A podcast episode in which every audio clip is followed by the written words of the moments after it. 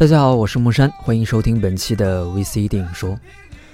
这段时间有人在微博上和我说：“哎，木山，希望你能够来聊一聊导演吴天明的遗作《百鸟朝凤》。”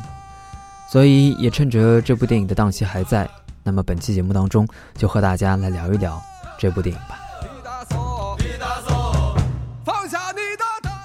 相信提起导演吴天明，我们这代人对于这样一个名字并不是特别的熟悉。但作为中国老一辈的导演，他却是每个中国电影人心目当中的巨人。《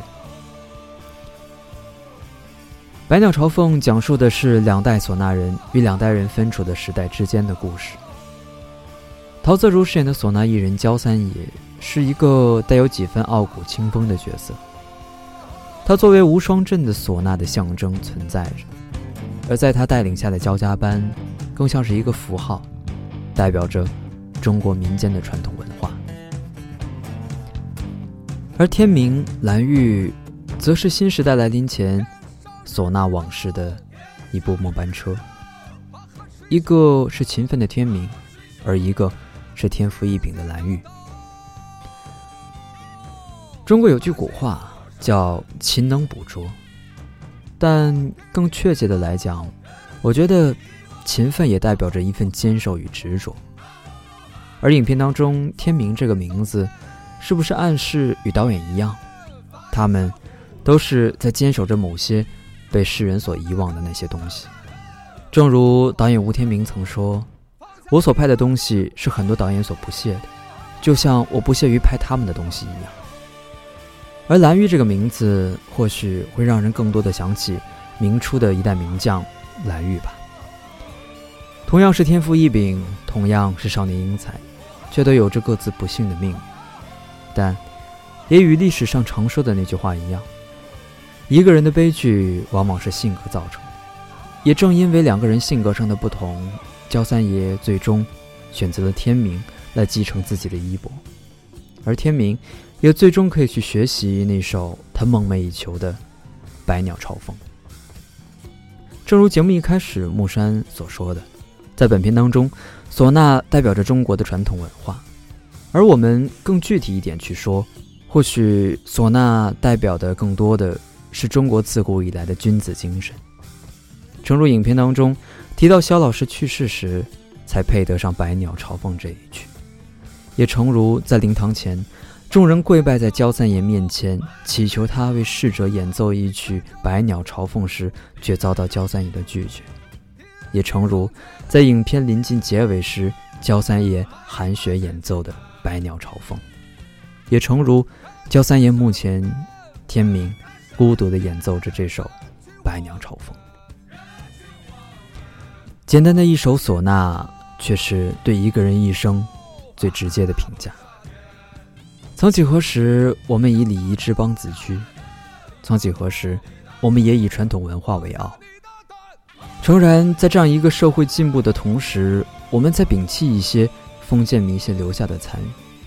但似乎也在这样一个过程当中，将世世代代的传统文化丢弃在脚下。回到影片，我们看到了不再行街市里的婚礼，也看到了被西洋乐器打败的无奈，看到了唢呐师兄弟们自谋出路的苦涩，也看到了。焦三爷在这场社会变革当中最后的挣扎。焦三爷最后一场的《百鸟朝凤》是含着血演奏完的。当我们看到从唢呐里一点一点流出的血迹的时候，相信很多人和我一样都是感慨。我相信，这每一滴血都代表着焦三爷一生对唢呐的爱与执着。同时，也是对这份文化的呕心沥血。当所有人离开，曾经的焦家班变成了尤家班，而尤家班最终变成了尤天明一个人的尤家班。在焦三爷的墓前，天明一个人吹着唢呐。在那一刻，我们和天明一起，望着端坐在太师椅上的焦三爷，也和他一起望着焦三爷。离去的背影，我们不知道这份离去是代表着唢呐这项技艺的落寞，亦或是在片尾处，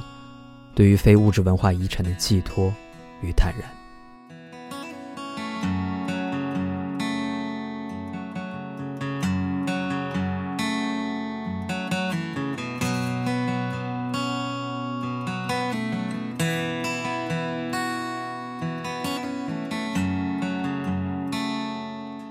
在时代的变化当中，或许我们无法评述对与错，因为时代造就了人，而人也构成了时代。或许，作为观看这样一个故事的我们，更多的只是唏嘘，唏嘘这样一个时代，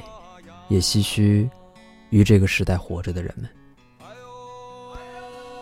本片的故事非常的完整，同时在很多细节地方也做得很好。例如焦三爷农家院的陈设、唢呐的展示，都能体现在置景上的细致，基本上还原了上世纪九十年代的农村面貌。而当天明长大之后，在家中的情节里，在画面外，我们能够听到拖拉机轰鸣的声音；而在人物的设置上，也能够看出导演的用心。师兄家中病重的妻子没有一句台词，却通过几个哭泣的眼神和镜头。让人们体会到师兄的不易，而游天明父母态度的变化，则映射了在大时代下人们思想的转变。尽管在很多地方我们能够体会到导演的用心，但不得不说的是，在有些地方也仍有一些遗憾吧。在个别唢呐音乐的衔接上未能很好的展现，以至于给观众的感觉很不真实，拉开了距离感。尤其是在与西洋乐器组合的那场对手戏，本应该是本片的一次高潮，而在整个调度方面却显得过于简单，缺乏一些与观众的感染力与共鸣。尽管导演尽力希望观众可以通过唢呐王焦赞爷的故事去寻找这个故事与社会之间的一些关系，例如，在游天明在西安的城墙上看到那个唢呐艺人卖艺的映射一样。但最终，一个半带希望的结局终究没有捅破这层窗户纸，也让整个故事最终还是停留在人物的悲剧性上。但无论如何，《百鸟朝凤》将会是今年最好看的国产电影之一，不单单是因为它是导演吴天明的遗作，而更多的是它代表了一代用心做电影的电影人。所以，希望通过本期的节目，大家可以有机会去电影院里。去观看这部《百鸟朝凤》，欢迎关注木山的微博“木山大人”。本期的节目就是这些，我们下期再见。